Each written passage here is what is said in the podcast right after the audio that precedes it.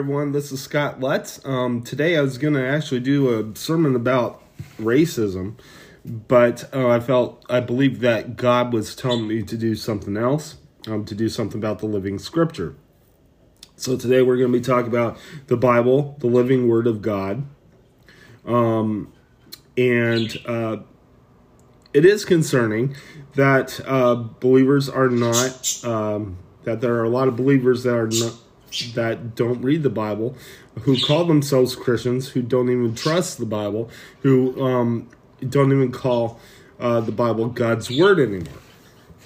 We're going to read uh, 2 Timothy 3:14 through 15. Let's go ahead and read the scripture. But as for you, continue in in what you have learned and have become convinced of, because you know those from whom you learned it and how from infancy you have known the Holy Scriptures, which are able to make you wise for salvation through faith in Christ Jesus. All Scripture is God breathed and useful for teaching, rebuking, correcting, and training in righteousness. Okay, so, um, most born again Christians uh, believe that the Bible is God's word. And Paul is telling Timothy just that. Now, I understand a lot of people say, well, you know what? The Bible doesn't, reading the Bible doesn't get me to heaven. But it pleases God.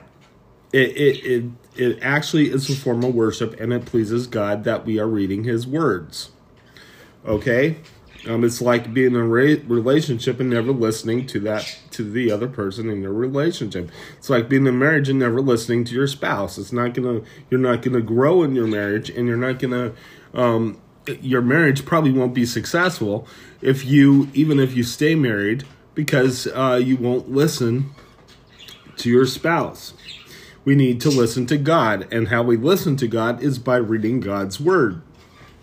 Um, the Bible, despite that some people think was not written by a church, but um, despite excuse me, despite what people think, the Bible was not written by a bunch of people sitting around a table, writing and collaborating with each other. Maybe when they were doing an English translation or a new translation, that's probably what happened, but not. Um, not when the Bible was actually written. The Bible was written uh, through centuries. And a lot, sometimes the people didn't even know each other when they were writing the Bible. Because uh, some people, when David was writing his Psalms, Moses was already dead. So there was no collaboration going there. Um, in fact, the Bible took centuries to write. Most of the writers didn't even know each other, as I just said. The Bible is written through the inspiration of the Holy Spirit and by people who were who were eyewitness to the events that took place in the Bible. People who walked like with Jesus, for instance, um, they documented the Bible. People who um, who uh, knew the disciples, the apostles personally, uh, helped to write the Bible. Um, and they weren't there when then when then they were told by people who were who were there. It was told it was told to people originally through word of mouth. In other words, back in Adam passed it to his children of how the world was created, um, how he walked with God, the first sin. Those things were talked about by Adam and by Abraham and all those who who um by Noah. All these were passed down.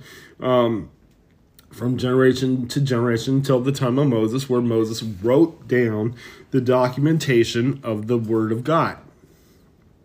And if they weren't, and so, um, and, and the early Christians, they trusted in the Old Testament.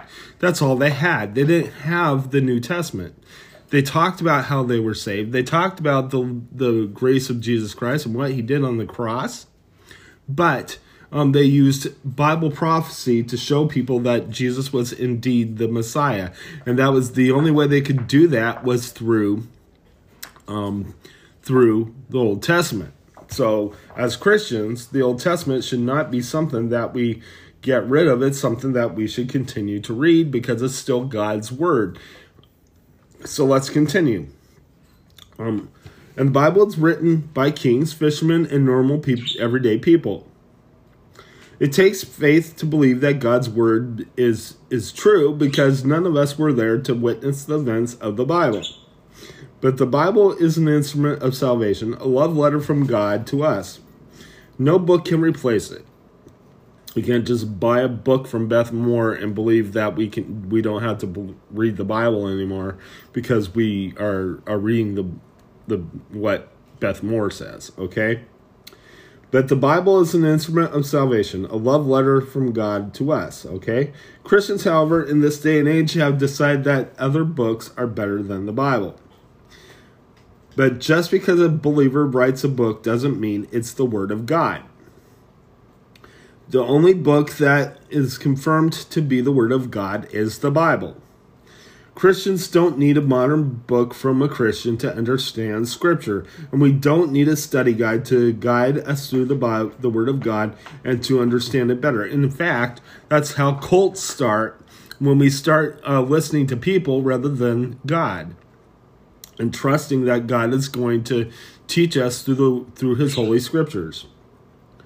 Okay? We need to trust that God will teach us through the Holy Scriptures.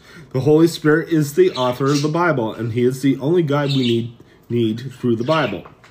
Trusting in human beings to interpret the Bible is dangerous since we are all born liars and can use the Bible to take advantage of people. In fact, this has happened throughout church history, from Catholic Church through from the Catholic Church who kept their people from reading the Bible in the Dark Ages to cult groups and false leaders who keep their people from reading the Bible and twist Scripture around to keep people from knowing the knowing the truth, so they can continue their their people, so they can t- continue to trick people. Satan knows exactly who's not reading the Bible or who's not reading the Bible right, or who's not uh, trusting in the Lord to help them through Scripture. So he uh, targets those people, and they're easily manipulated by the devil because they um, they're not strong in reading the Scripture and strong in, in prayer. Um. So we have to trust the Bible and make it our main source of reading material as believers. Other source sources of material, and preachers cannot replace the living Word of God. And there are no books out there that continue God's story. It's all the Bible in the Bible and nothing else. The translation I trust, the translations I trust, and I want you to make note of this, are the King James, New King James, Thompson Chain, New International Version, and the English Standard Version. Today is in closing. I'd like to pray that as Christians, we are hungry for God's word. So let's go ahead and close in prayer. Lord God, I lift you up, Lord. I thank you for who you are. Lord, we know your words are important. We know that we need to read your words, Lord, to understand who you are and what you are. That you are the author of salvation. That the Bible is is completely your word, your story, Lord. We pray Lord, that um that you forgive us for not not looking into your word, not listening to your word. And we ask, Lord, that you will give us a hunger. Give your church the hunger it needs to go back and read your scriptures and to pray and, and to, to, to worship you and only you, Lord. That there is no book out there that's more important than your word, Lord.